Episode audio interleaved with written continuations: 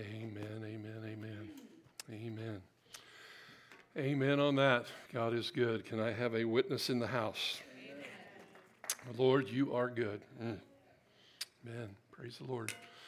Thanks, Tom. Thanks, worship team. Thank you, uh, everybody, for obeying the Spirit of God and during worship. And I love it when the manifestations of the Spirit take place in our services. And and uh, the Bible says that we're to eagerly desire the gifts of the Spirit. Amen. so, Father, we thank you for today. I thank you, God, for an economy of words. Help me to go in the direction you want me to go. Help me not to go where you don't want me to go. God, I just give my strength away and the gift that you've placed inside of me, the God, that it would, it would help edify the building up of the body of Christ for the glory of your name. In Jesus' name, and everybody said, Amen. Amen. Just a couple housekeeping things. Um, in case you are, have tried to call me or text me in the last two days and you have not gotten a response from me, I want you to know my phone is not working. So I am not holding you up or stiffing you or not communicating to you for a reason. Please don't see. But uh, Verizon thought they had it fixed. They didn't have it fixed, and now it's blinking again. And I can only receive um, emails on my phone. So just FYI, if you're waiting for a response, it may be tomorrow afternoon. so praise the Lord. I thank God for His Word. How about you guys? His Word is alive, it's active, it is what helps to edify and build us up, it is what is to teach us. And so today, I just warn you, I am not going to get done with today's message, um, and I'm okay with that. Um, and I'm not gonna. I'm not saying that I'm going to go long, but if you do need to leave before I get done, feel free. I will not be offended at all. Uh, I realize we're on fall break, um, and my purpose is not to go long. Um, I'm probably going to, and I talked to Tom about this last week. I'm probably going to, even though the Lacks are going to be here next Sunday, I'll prob- I'm going to go back to this even the next week and probably the following week because this is so important. Uh, the messages that we're sharing here out of 1 Corinthians chapter 12 is where we're at. And if you have a Bible with you today, you can go ahead and go to 1 Corinthians chapter 12 today if you'd like. and uh, I'll be showing it on the screen as well. We got a lot of scripture to go over today. There's a lot I want to try to pack into today. And um, but I, I, took two days. I changed my schedule this week because I really felt like the Lord wanted me to get away for prayer. And I appreciate those who were willing to change their schedules around. I couldn't get where I needed to go when it was available, but I did a prayer retreat and just really got away from with the Lord and uh, sought some direction from God. And so um, I'm not going to feel pressure to get this message done. One of the things the Lord told me is just rest. Rest in what I've put in your heart and trust that out of your belly will flow rivers of living water. and so I'm not going to worry about if I get done today or, or anything. I'm just going to enjoy giving you what I, the Lord's been putting in my heart. And so uh, if, if it gets boring for you, then great. Uh, um, but I, I'm just going to have fun with the Word of God today. And I hope you enjoy the word because uh, sometimes we try to just motor through it. And I know we're not even where our reading plan is at the church. We're in Second Corinthians already, and I'm going back to First Corinthians chapter 12. Hey, that's just like the Spirit of God. He does all kinds of things different, right? And I'd love that about New Covenant. Change is not problem here. Hey, if the wind blows here, yep, let's do it, okay? But uh, sometimes the Lord wants structure, and, I, and sometimes He just wants you to, to go with what He's saying. And so I'm going with what He's saying. You guys cool with that? And if you weren't here last week, I'm going to give a shorter, a shorter briefing because uh, there's several people that here are here that weren't here last week, and even the week before. This has kind of been building, but this is uh, the message is titled "All Hands on Deck" Part Two. And so we've been talking about God used this metaphor uh, where He compared the church to a ship, and the prophetic team shared uh, with the, the, the leadership back in January uh, this word, and, and I began to break that word down last week, all hands on deck. And we started talking about how each of us have a role. And really, the, the line in the prophetic word uh, that, that really stuck out was um, like a ship, everyone has their job to do to allow the ship to function in its full capacity. And so he, again, God's using this metaphor of the, of the church being a ship. And, and in a lot of ways, Jesus is the ship and, and, and we're in the ship and we're owning the jo- we're doing jobs and roles and responsibilities in order to advance the kingdom of heaven on the earth. Amen. Thy kingdom come thy will be done on earth as it is in heaven. And god uses the church as a tool as a, a as his body. It's actually his body we are the body of Christ. and the body and the hand can't say to the foot, I don't need you. The eye can't say to the hand, I don't need you. That we need each other in order to, to fulfill the mission and the call that God has placed on this house and the body of Christ.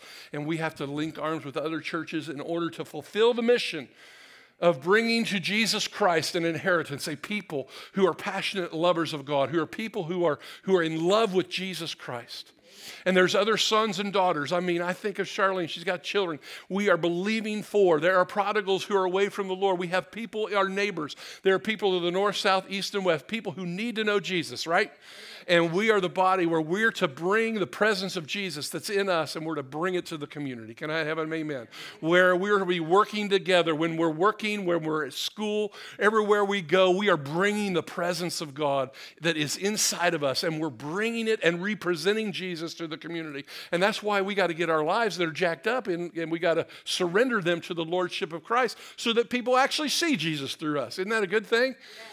That they don't see the world, they actually see Jesus in us, right? They don't see bitterness and, and, and resentment. They don't see uh, you're, you're a hypocrite, but they actually see the presence, the anointing of the Holy Spirit in you and through you.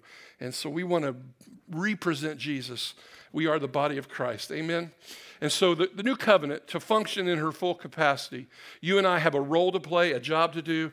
And to, for me, this is just so exciting to think that the Lord of glory, the King of kings, wants to co labor with us.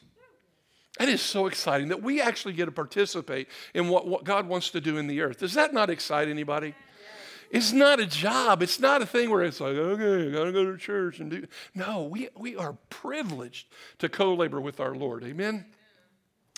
And we're not individuals doing our own thing. We're the body of Christ. Our identity is set as sons and daughters of the Lord, and we are passionately in love with Jesus, and we are working together to accomplish his mission. And I praise God. And so I kind of had a play on words last week. And I, and I just said, well, what kind of ship are we going to be? Do you guys remember that? What kind of ship are we going to be? Because God, again, He's given us a metaphor that we're a ship. And I kind of did a play on words and I said, Are we going to be what kind of ship? And I asked that question What kind of ship are we going to be? Are we going to be a disciple ship? Where we disciple people and we teach them to obey all that the word says to do, and we and we disciple people. Are we going to work together to disciple people? Is that kind of the ship we're going to be? I also talked about a warship with guns, boom, boom, boom, boom. Spiritual warfare and prayer is how we, we do spiritual warfare here at church. Amen? We do. We, there is a spiritual warfare, and we can be a warship, and we can help set people free from demonic oppression and emotional healing. And I think of you know what Shelly and Megan and the team's going to be doing with the women's recovery. We need to rescue people out of drugs and alcohol, don't we? And out of life controlling issues. We can be a rescue ship. We also talked about that's a warship. We talked about a the worship, what we just did, W O R, worship. Are we going to give Jesus? Are we going to work together to give Jesus what he deserves in our worship? Today was wild, right? We, we enjoyed worshiping and giving honor to the Lord. And when we give honor to the Lord, what happens? The manifestations of the Spirit begin to operate. We feel edified. We built up. People return to the Lord. Strongholds come off people. And we, because we're bringing glory to the Lord, right? Amen. And so, worship, discipleship worship. And one I forgot. And oh, and then there's the rescue ship, the salvation ship. Are we going to work together to bring salvation to the lost around us? Are we going to be a rescue ship and bring the lost to Jesus Christ? There's a lot of ships that we need to be, right? Everybody say ship. We need to shift into the ship. but one, I appreciated John Mock. He's a new fam- one of the new families at New Covenant. If you haven't gotten to meet him, I don't know if he's here. I didn't see him. But he, he texted me this week, and I really appreciated the text. He, he was thanking me for the message, but he said, Man, he said, one of the other ships that we need to be is a relationship. Mm, I was like, dang, I missed that one. good one, John. And I got to meditating on that. It's like, yeah, relationship vertically first. Jesus, that we have to be a people so plugged in to Jesus and relationship with Him, but we also got to be in relationship with each other. We have to be tight in our relationships because a ship, man, you, I, there's things in, in, in, the spirit, and when we're operating, there are things I know Tom Preble's going to do because I'm in relationship with him. It's like I already know where we're moving. You know what I'm saying? Because we're connected, and we need to be connected relationally in relationship. Everybody say amen on that. So we need to be devoted to Jesus and each other. And I t- played with us a little bit too, and I said, What kind of ship do we not want to be? You guys remember that? We don't want to be a cruise ship. the church cannot be a cruise ship where we just come and we eat and feast and everybody's serving us and we don't work, we don't do anything. We just come in and go, Hey, I'm on a cruise, man give me some guys burgers and give me some stuff yourself, right? No, we don't want to be a cruise ship. So, because on a cruise ship, there's no work, there's no job, there's no coming together to do what the mission is. Amen. So, the conclusion from last week was all, all hands on deck, that every one of us have a role and responsibility that led us into going into 1 Corinthians chapter 12. And what I'm going to do today is I'm going to go through four scriptures today, and I'm going to make a list of all the gifts that Paul brings out in all these four different scriptures, because uh, I gave you those scriptures last week, and now we're going to kind of hit them, and I'm going to hit them fast, and I'm going to begin to start talking about the gifts of the Spirit and I'm no way in shape or form going to get to them. But I want us to identify the spiritual gifts that the Bible talks about, but I also want us to help understand that each of us have a spiritual gift. Each of us have been given things endued by power by the Spirit of God to be a gift to the body of Christ, to be part of the ship that helps the ship move forward. Amen. Amen. And so if you have your Bibles, go to 1 Corinthians chapter 12. And we're going to read uh, this passage about the, the, gifts of the Spirit. Now, before I read this, I want you to understand that if you go into verse 1, Paul says, now about spiritual gifts. And he says that because they had asked him about spiritual gifts. If you remember, as we did the study through 1 Corinthians, now about um, food sacrificed to idols, now about uh, widows and virgins, now about and, um, and, he went through all these things about these things that the church had questions about. And Paul says in the very beginning of chapter 12, he goes, And about spiritual gifts, I don't want you to be ignorant. And you know what? I don't know about you, but I don't want to be ignorant. And so I've slowed this down, this message, because even though we're a charismatic church that believes in the gifts of the Spirit, there are some times where we get out, out of balance. And there's things that we need to know, and Paul begins to share in chapters 12, 13, and 14 to bring correction to the church because in Corinth, that is the beautiful thing about Corinth. Even though they were prideful and even though there was a lot of correction that needed to be taken place, they had the gifts of the Spirit moving in their services and in their meetings. And Paul had to correct how they were being operated and how they were being used. But it, I, I want us as a church, because one of the prophecies that have been spoken over this church is that we were going to be theologically sound as a people. And so I want to do some teaching today on, on these things because I want you to be able to teach this yourself. I want you to be able to know what the Bible says so that when somebody asks you a question, you know where to go in the Bible and you don't say, hey, I need to have you talk to my pastor. I'll let him tell you where it's at. What does, what does Matthew 28 say? That we're all called to what? Go into the world and what? Proclaim the gospel, right? To make disciples of all the nations, right? To baptize them in the name of the what? Father, Son, and the Holy Spirit. We're all to do it. It's why people, I'm not the only one that does water baptisms around here and that we're all supposed to teach the disciples, the people we help convert to, to, to Christ, that we're all supposed to teach them and to, and to teach them to obey the Word of God. And so we got to know this stuff. We got to know why we believe what we believe so that we can tell others about it. Say, that's me. That's me. I'm going to tell others about it. Amen. So let's read this. Now, to each one, the manifestation of the Spirit is given for the common good. Everybody say common good. Common. You're going to need to know that later, and we'll get to it. To one, there is given through the Spirit a message of wisdom, word of wisdom. To another, message of knowledge, word of knowledge. By means of the same Spirit. To another, faith by the same Spirit. To another, gifts of healing by that one Spirit. To another, miraculous powers. To another, prophecy. To another, distinguishing between spirits to another speaking in different kinds of tongues, which happen today, and to still another the interpretation of tongues, which happen today. All these are the work of one and the same Spirit, and He, everybody say He, distributes them to each one just as He determines. and as you could tell, me and Michelle, we were going back and forth with the gift, the, the t- tongue that came forward, and we were trying to discern the interpretation of that and who had the interpretation and what people were sensing from the Spirit. and I'm thankful, even though it can be very messy, I am so thankful for the gifts of the Spirit. Anybody else? Now, before I break these gifts down and start talking about them, it's really, really important for you guys to realize that there are two camps and two doctrines when it comes to the manifestations of the Spirit that we're listing here. And I want you to understand that. And I hope you have a notepad or you put it in your phone. there are some notes I'd like for you to take excuse me, about these two different doctrines. and so, in the body of Christ, there are two belief systems or two ways of believing, and really there's more. These are the two main things. excuse me. And they're two opposing doctrines. And one is cessationism, and two is continuationism. Now, those are two fancy words that you're going to struggle with, and I still struggle to say cessationist correctly every time it comes up. I don't know why, but I do. but you're going to run across people who do not believe like you. Anybody had any? Me too. And we're to love and not cause division, right?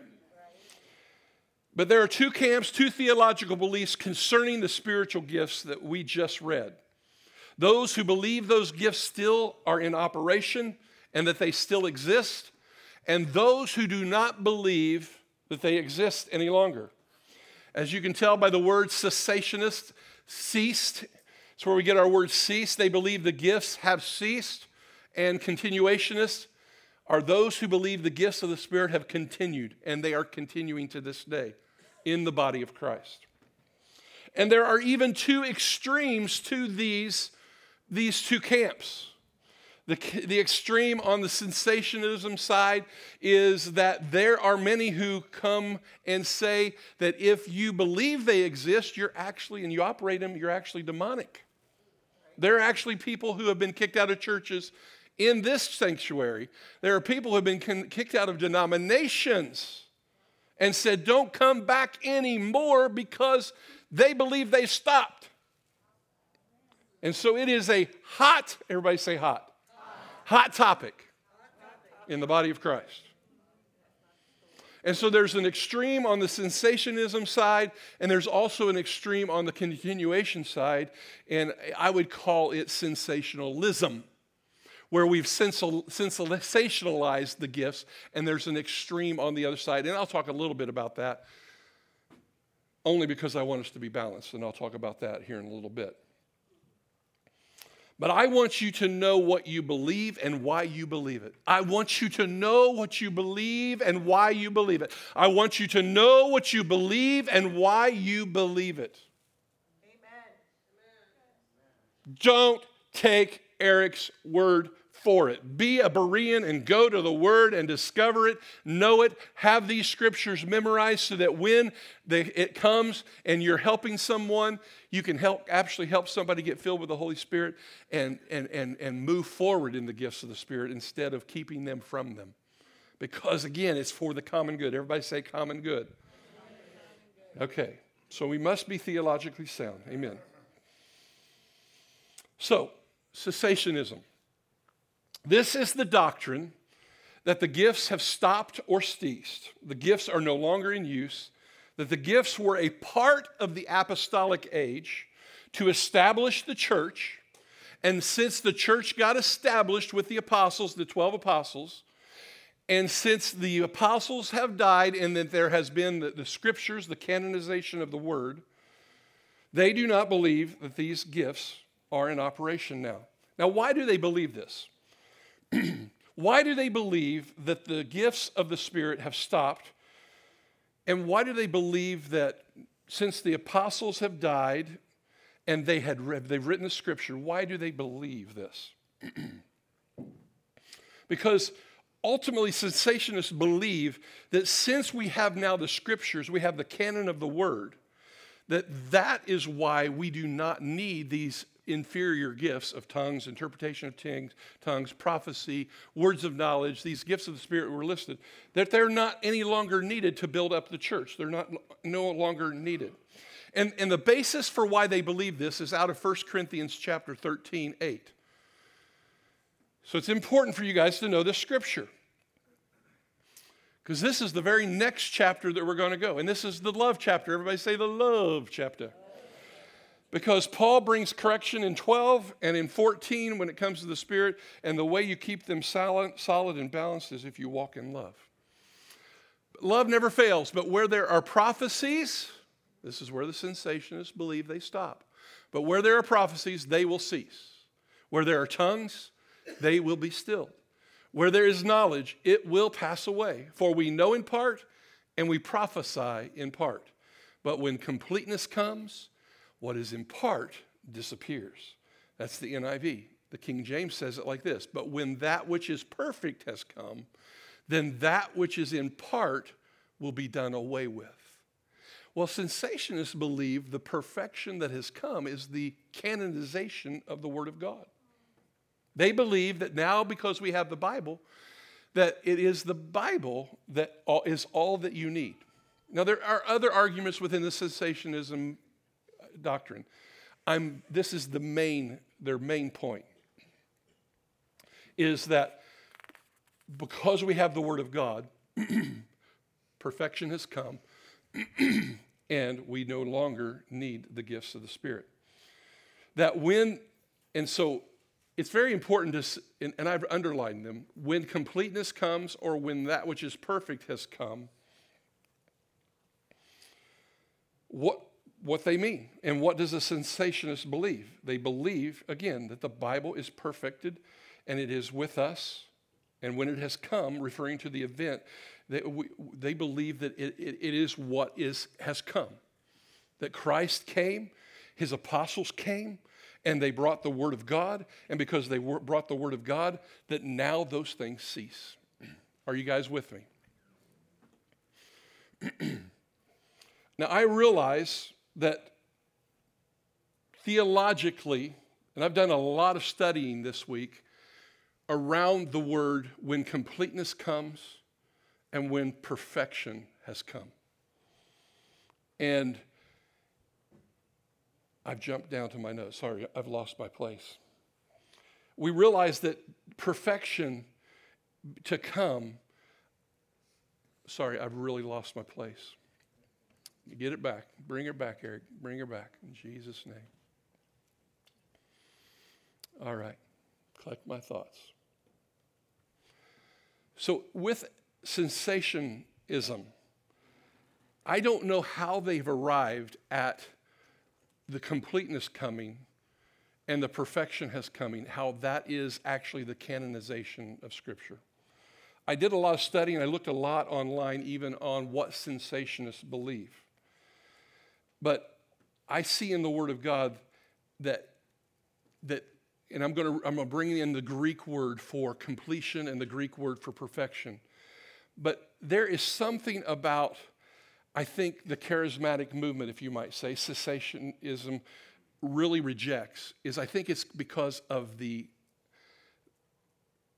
the out of balance part of the charismatic movement. I think because there's some out, out of balanceness to the charismatic movement that I think a lot of cessationists really reject it, even because of that, because it gets very, very messy. But at any rate, back to the cessationists. They believe that the gifts are no longer needed to, be, to mature the body of Christ. And so if you look at these words, the Greek word here for completeness or perfection is the Greek word teleos. And this word means to perfect, uh, it means perfect or mature, being complete and without defect, full grown, without spot or blemish, having reached its end, finished and complete. Now, I don't know about you. What do those terms right there mean to you? Being complete and without defect. What scripture does it remind you of? Does anything come up in you about how the body of Christ is to be complete, mature, and lacking nothing, that we will have no spot or wrinkle? what?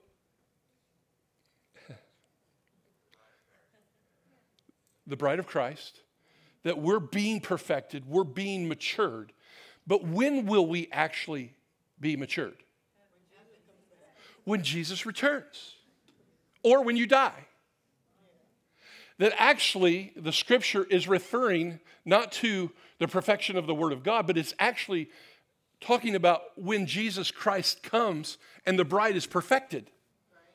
That actually this is the basis of what continuationism is is that Jesus Christ is the one, he is the perfect one that comes to perfect us to mature us, to make us a people without spot or wrinkle. I don't know about you, but I see how the gifts of the Spirit actually help us to mature. Many people say that if you have all spirit and no word, you, you, you, you, you blow up.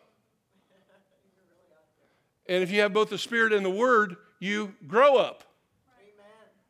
Because we need the Spirit of God. We need the power of the Spirit, the manifestations of the Spirit but that's why we believe this. The context of the scripture in 1 Corinthians from the very beginning, as we've went through chapters 1, now we're in chapter 13. The context of the whole book of the Bible is about maturing the church in Corinth. Is it not? he is correcting things. He's teaching them. He's admonishing. He's correcting their belief system. And now he's correcting their belief system when it comes to the manifestations of the Spirit so that they will mature. He's saying it's for the common good that you might all be built up, edified, strengthened in your inner man. And that's what the gifts of the Spirit do. They edify, they build up, they are to produce something. If we get loud and get excited about Jesus, but there's no growing up, there's no nothing happening, we're just being loud. Because we're not producing something. The gifts of the Spirit will produce something in you to mature you, to move you down the road, to move this church down the road. Because they're given for the common good. And that word common good is to be profitable to all, to achieve a particular end, to advance, to bring together, to make useful. So spiritual gifts are for the edification, exhortation, and comfort of the people of God, to build up the body of Christ. And charismatics believe the spiritual gifts are necessary to build up and mature the church, to complete our mission, and to fulfill the, fulfill the Great Commission. We need the supernatural gifts to grow up teleos, to mature. So, continuationisms, continuationists believe that when the scripture's talking about when the perfect comes, it is literally talking about Jesus' second coming or when you go to be with Jesus, that you're perfected. And so there's this perpetuity of the gifts that they continue on until the Lord's return. That's what we believe as a church. That's where we stand. That's camp number two. So if you're here, that's why we believe that. So continuationists believe the gifts have continued to help move the church forward into maturity and to accomplishing the mission. Are you guys good with that? Amen. So that's the two things cessationism and continuationism. I wanted to teach that before we get into the gifts of the Spirit because if you don't know why you believe that, I promise you, when you're getting ready to go into these, these, these gifts of the Spirit, you know, if you don't believe they're for you or you don't want them, that's why Paul says you need to eagerly desire them. And I think what we do in the body of Christ, especially in the charismatic, oh, we see a few of them happening, but I don't, I don't need that. Let them do it. No, we need everybody hitting on all eight cylinders. Amen. And one of the things that I think is important about this scripture, too, that I did leave out is that this, this is really talking about in the context of, of our meetings together, our small groups. That when the body of Christ come together, the manifestations of the Spirit, this is how, the, how they operate. So, but one thing I want to say as I get ready to move into this is that gifts are not the end in of themselves. We are to eagerly desire the gifts. Gifts are not to edify you or to make you feel better about yourself or to make you feel like you're higher in the kingdom. They are gifts. They're not based upon you uh, being mature. I mean, there's immature people who operate in the gifts of the Spirit. It's a gift. It's, it, you don't have to earn it. You don't have to be far enough along to get it. They're gifts. Everybody say gifts. Just like what Brett said, he has gifts for us that we're to unwrap.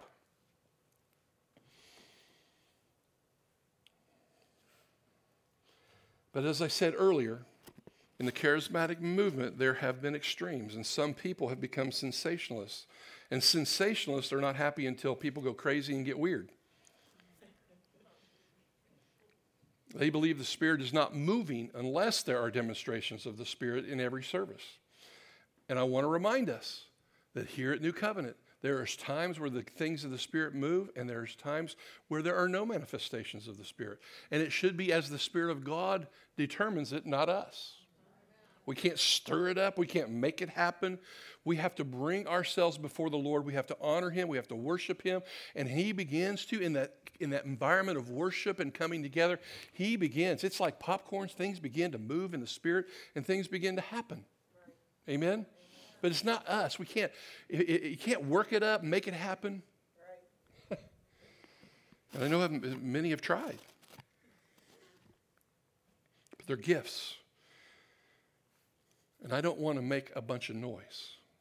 I want to, when the manifestations come, it's just like this morning. There is an edification and a building up of the body with that tongue and interpretation of tongue. We should all be different this morning because of that tongue and interpretation of tongues.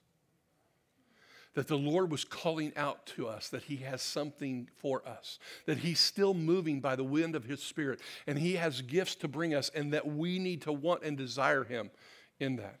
Amen? So, with that, now we're going to get to the gifts. Everybody say, everybody say now to the gifts.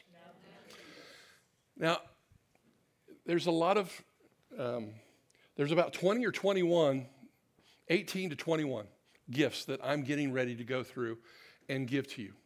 There's some double dipping that I know is, is there, but I'm just going to list them as they're said in the scriptures, and we'll sort it all out later, okay? And I'm going to give attention just to two today, believe it or not, if I get that far. Whew, yeah. So, let's read. I'm not going to read this. Okay, so we need balance. Did that. I'm not going to read this again, but this is the scripture where it starts to name nine gifts. And here are the nine gifts that are listed in that scripture the word of knowledge, or excuse me, the word of wisdom, the word of knowledge, faith, gifts of healing, miracles, prophecy, discernment, tongues, and interpretation of tongues. Here's where we concentrate mainly here at this church. We what we see the word of knowledge, and we see gifts of healing, miracles sometimes, uh, but prophecy, tongues, and interpretation of tongues. What I want to say is we need all nine of those operating in the church. Can I have an amen on that? Okay. If we're going to be a church of the gifts of the, and the manifestations of the Spirit, we want to see them all, right? We need to mature in them all. There's a whole lot more than just tongues and interpretation of tongues. Can I have an amen? There's more than just prophecy. But these are nine of the manifestations of the Spirit. Now, what I would say, these are manifestations, supernatural manifestations, supernatural gifts. They are not natural gifts, talents, and things that you have by nature.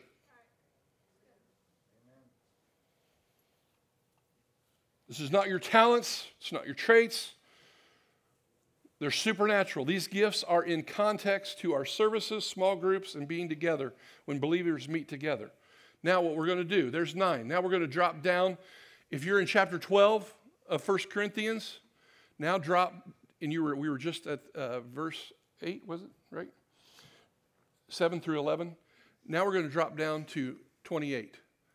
And now, Paul, he begins to describe more gifts of the Spirit. We read this last week. And God has placed in the church, first of all, apostles as a gift, second, prophets is a gift, third, teachers is a gift, then miracles.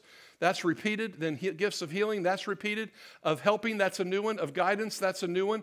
And of different kinds of tongues. Are all apostles? Are all prophets? Are all teachers? Do all work miracles? Do all have gifts of healing? Do all speak in tongues? Do all interpret now eagerly desire the greater gifts. So now we have in this passage here, we have miracles, healing, tongues, and interpretation that are repeated.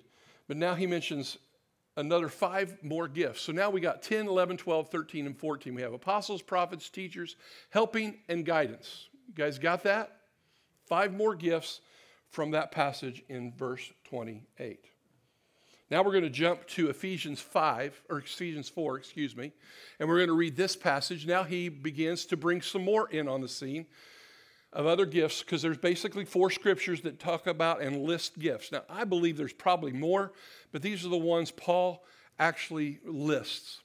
So Christ himself gave the apostles, the prophets, the evangelists, the pastors, and teachers to equip his people for works of service, so that the body of Christ may be built up until we all reach unity in the faith and in the knowledge of the Son of God and become mature, attaining to the whole measure of the fullness of Christ.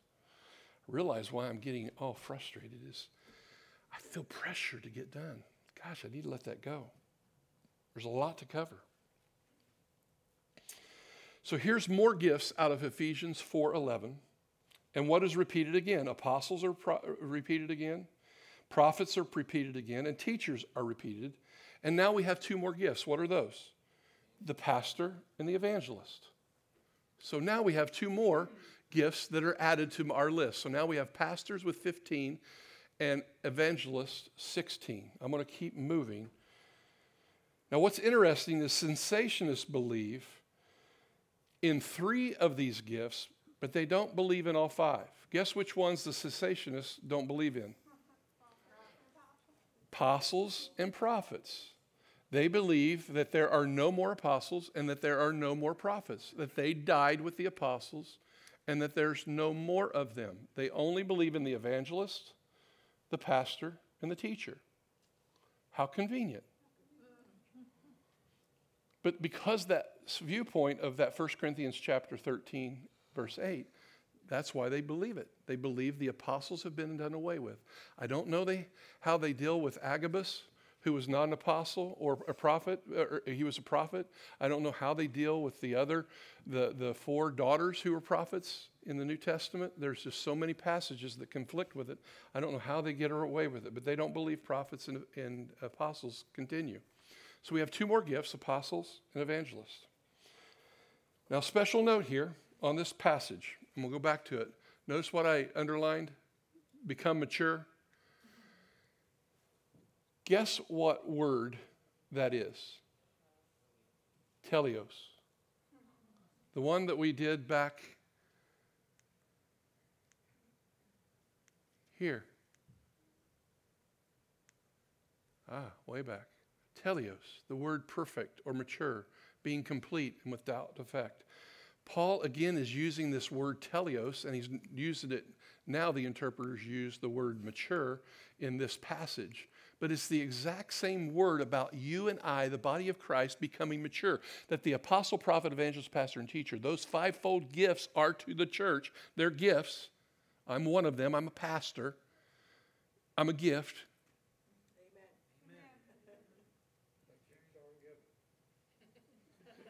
And it's a gift that keeps on giving. I don't have to work it up, I don't have to make it happen. It is a grace gift that it just happens. I can't even explain it. It blows me away what God does with the gift. But the fivefold ministry is to help us become mature. It's that Greek word again, com- to become perfect or to become complete, perfection. So let's go on to more gifts. Just wanted to point that out. Again, that's kind of a cessationist jab, if you might say, because again, it shows that, that, that the, the Bible is talking about the body of Christ becoming mature when Jesus Christ returns. It puts the whole Bible in context, but we won't go there. Just giving you a little more on it. So, what are here are two more gifts the pastors and evangelists. Now, let's look at more by the next passage. Now, we're going to go to Romans 12, 4 through 8. For just as each of us has one body with many members, that's the ship connotation, right? And these members do not all have the same function. So in Christ, we, though many, form one body, and each member belongs to all the others. Wow, did you know you belong to each other? You can't just be out on your own.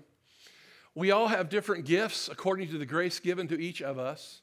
If your gift is prophesying, then prophesy in accordance with your faith. If it is serving, then serve. If it is teaching, then teach. If it is to encourage, then give encouragement. If it is giving, then give generously. If it is to lead, do it diligently. If it is to show mercy, do it cheerfully. Wow, we have more gifts of the Spirit. Do you notice that prophecy, teaching is repeated again but now he's adding five. What I think it's interesting is that prophecy is in all of these scriptures. And what gift did Paul say? I, I, I desire that you all prophesy.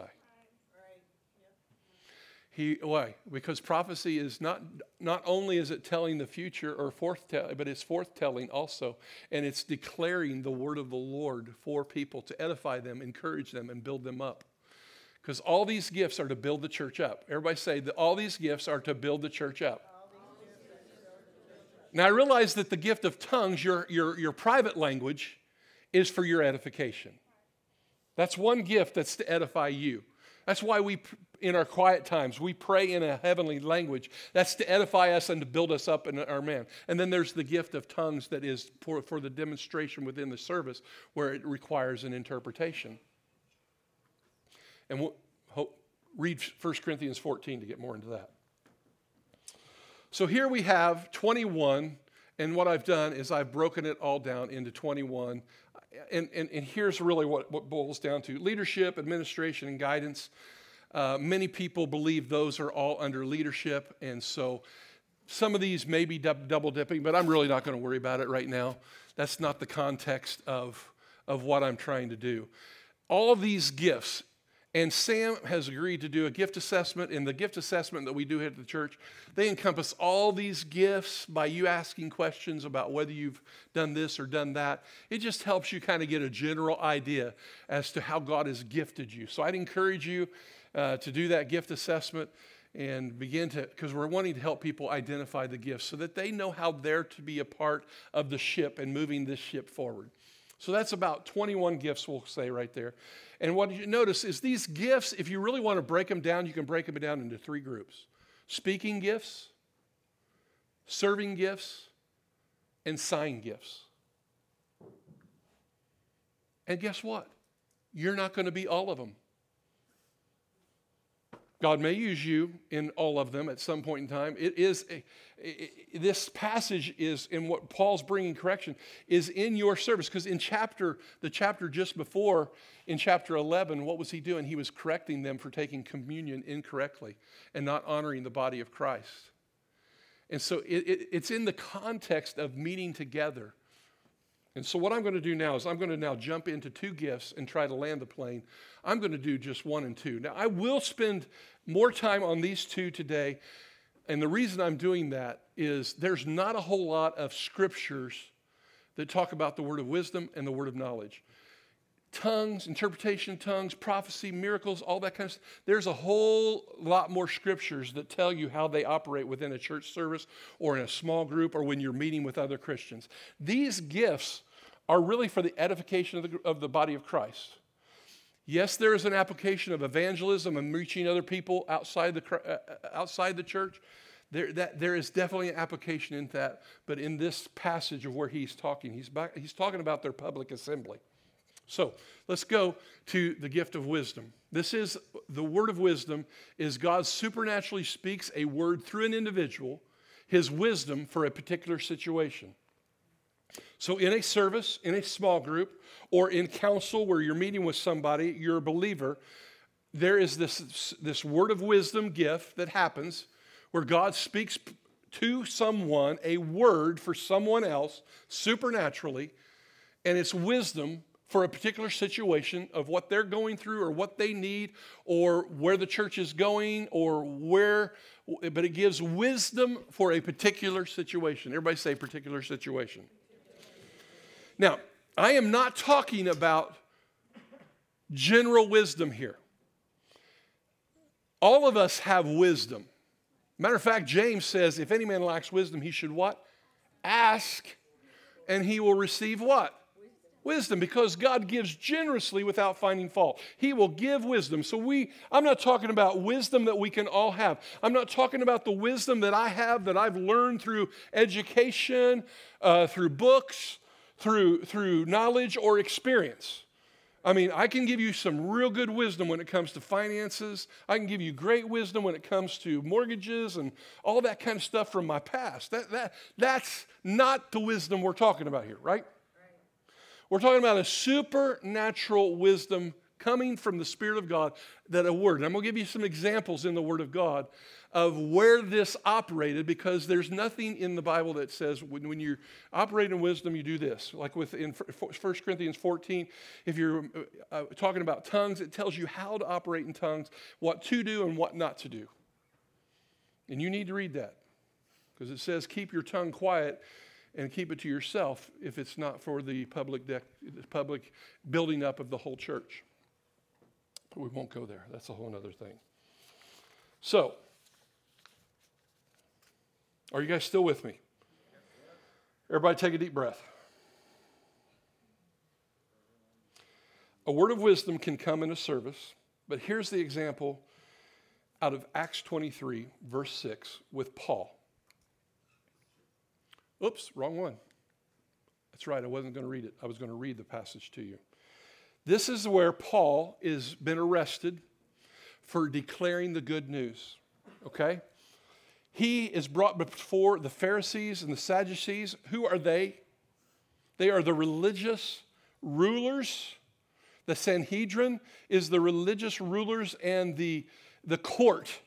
And he's being brought before the court for preaching the gospel of Jesus Christ.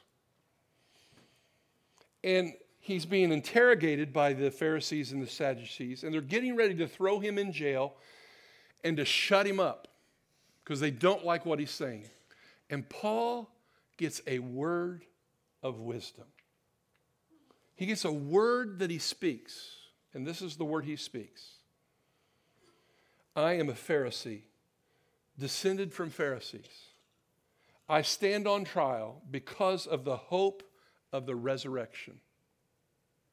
And you think, how is that a word of wisdom? Paul, it says in that scripture, he perceived that they were Pharisees and they were Sadducees. The Pharisees believed in the resurrection, the Sadducees did not believe in the resurrection. So, what Paul does with this word of knowledge, and he says this word, they begin, and it says it was almost like a riot. The Pharisees and the Sadducees start arguing, and they start, it, it, it gets really, really hefty.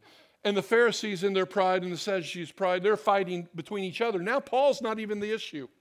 Paul actually gets released. They actually say, Hey, I, we see no charge to charge him. And they release Paul because of what? Because a word that the Lord put in him that he perceived what was going on. He perceived in the Spirit, and he said what the Holy Spirit said to him. Jesus promised us the same thing that when we would be arrested, look at this, but when you, they arrest you, do not worry about what to say or how to say it. At that time, you will be given what to say, for it will not be you speaking, but the Spirit of your Father speaking through you. That's just what happened. The word of wisdom, a word. Acts 6:10 I didn't put it up there either. That's right. That's why I don't have it in my notes. With Stephen, he is also arrested. And they say, to, they say about Stephen, this is what they said in Acts 6.10. But they could not stand up against his wisdom or the spirit by whom he spoke. See, what I find that a lot of times the manifestation of wisdom comes when we are defending our faith. And I think sometimes in America, we are not defending our faith because we're not persecuted like they were back then. But there is cases in the service and in our lives that I've seen wisdom manifest in a service. There has been times when myself or Tom or someone is preaching up here and there is an obvious word of wisdom that comes out of their mouth that wasn't them. There's times where I've been in counseling or I've been helping people, guide people. I cannot tell you how many times this has happened. Karen and I will be in a, a session helping some people, helping them move the ball down the field, and there'll be this word of wisdom that comes to me, and I'll share what God puts on my heart. And, and it's like, wow, the light bulb comes on to them, and they know what they're supposed to do. It's not like I've told them what to do. And it's funny, they'll leave, and Karen will go, the wisdom that just came out of you, I, I just can't. She goes, That was amazing. I go, I know, I am not that good. and it is. It, it's like there's this word of wisdom that just pops into your head, and it's like you know what to say at the right time. That's the word of wisdom. God supernaturally speaks a word through you, and it needs to be here in the church. And there's times where it does happen. But it's not as often as we see it. But that's what the word of wisdom is. How many want that gift? Amen. There are times when I, I see it happen uh, spontaneously, but it ultimately, the word of wisdom, again, what is the phrase we said earlier for the common good? What should it do? It should help people move the ball down the court. It should edify them. It should build them up. It's like faith should come in and they know what to do. You see what I'm saying? If, if, if it doesn't edify, if it doesn't help the person, my guess is it's not a word of wisdom, it's a word from you. But it should produce life. Everybody say it should produce life. That's a quick one on the word of wisdom. Okay, one more for today, and then we're going to land the plane. this is about the word of knowledge. Now, I probably shouldn't have showed that yet. What is the word of knowledge? The word of knowledge is to declare knowledge that could not have been known by you. Supernaturally, God gives you, you know something that you shouldn't know. I know a lot of you have that gift. I don't know, I shouldn't know this, but I know it. When somebody walks into the room, you know something that you shouldn't know. Anybody ever had that? Yeah. This is an example where Paul had it. Paul is imprisoned on a ship. He has been arrested in Jerusalem. Paul is now traveling from Jerusalem to Rome. He's in a ship. It's going to take a long time to get there. They're hoping to, uh, to weather or to, to winter on a certain island. And Paul has this thing come up inside of him. He says this So Paul warned them, Men, I can see that our voyage is going to be disastrous and bring great loss to ship and cargo and to our own lives. He had a knowledge that the ship would not make it. What's really wild, he said, even our own lives. But in verse 22, it drops down of chapter 27, he says this another word of knowledge. He says, Keep your courage, because not only, not one of you will be lost, only the ship will be destroyed. Last night, an angel of the, of the God to whom, I serve, to whom I belong and whom I serve stood beside me and said, Do not be afraid, Paul. You must stand trial before Caesar, and God has graciously given you the lives of all who sail with you. That is a word of knowledge. Paul couldn't have known that by his own knowledge. He was on the boat, he was a passenger, he was in chains, he was shackled. The Spirit of God, and obviously the angel came and spoke to him about that. He gave him knowledge that he did not have himself. Acts 5. Do you guys remember the story of Ananias and Sapphira? I didn't put the scripture down because it's so long. I want to summarize it quickly. Ananias and Sapphira had sold a piece of property and they'd given it to the church. He went to Peter. He gives the property, all the money to the, to, to, to the church. And what does Peter ask him? Is this all the money? Peter had a word of knowledge that Ananias and Sapphira were lying to him. You guys remember what happened to Ananias? Wow, doesn't sound like that was common good to me.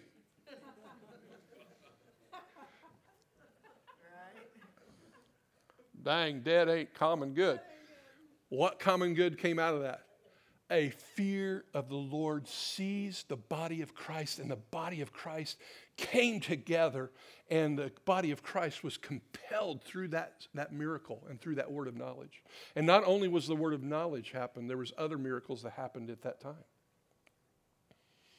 There's always a purpose for a word of knowledge or wisdom or any of these gifts. How about Jesus with Nathaniel? Did anybody see The Chosen? Does anybody remember the scene with Nathaniel? I love it. Philip had went to Nathaniel and said, Philip, Philip went to Nathaniel and said, Nathaniel, we found the Messiah. We found the Messiah. And Philip and Nathaniel are underneath this fig tree and trying, he's trying to get uh, to Phil, uh, Nathaniel to come follow Jesus. And what's Nathaniel say? Can anything good come from Nazareth? So they walk off. Philip and Nathaniel had had a private conversation under a fig tree. Then Jesus comes on the scene. Ah, and what does Jesus say to Nathaniel? Nathaniel, Nathaniel, a true Israelite without guile, without deceit. And what does Nathaniel say? How do you know me? I saw you under the fig tree. What did that word of knowledge do for Nathaniel? Made him believe. He believed and he began to follow. Do you see the pattern that the word, the manifestations of the Spirit are all for the common good? There's a change that should take place. The manifestations of the Spirit mature and edify the church. It builds us up. Something should change. Something should move down the court with a manifestation of the Spirit. Can I have an amen on that? Amen. That's a word of knowledge. Now, I remember back in 2014 in this church, it was in January of 2014. Braxton, how old are you now? Where'd he go? He went home. Braxton, shame, shame, shame. You went home. Braxton was five years old. My son was paralyzed. Joel was paralyzed and in a wheelchair. Braxton, cocky five year old, comes and kicks Joel in his wheelchair. Boom! You're going to walk on a Thursday. Word of knowledge. Joel said, What, what, what, what? What did you say? You're going to walk on Thursday. How do you know that? Well, Mom and I were praying at the kitchen table, and Spirit of God told me you were going to walk on Thursday. Joel had a prophetic dream that on J23 he would walk. Now, what happens is Joel, faith, gift of faith comes up in Joel from the word of knowledge from a five year old. Then I have a dream Faith rises, and what happens? Joel has a miracle and he gets his legs back. The word of knowledge produced what? Faith, edification, built Joel up, and it totally changed the trajectory of Joel's life. And now he's what? Coming here, and he's going to be youth pastor here. It's exciting, right? But again, the word of knowledge in a five year old brought life to a 21 year old who was in despair. Last week we had a word of knowledge that there, someone was suicidal. And God was wanting to break that spirit of death off of them. I knew what was going on because I was behind the scenes. I couldn't give that word of knowledge because I knew, right? What's that word of knowledge do? Breaks that spirit of death off that person so that they can go another day and not quit and not give up and push in on the will and the purpose of God.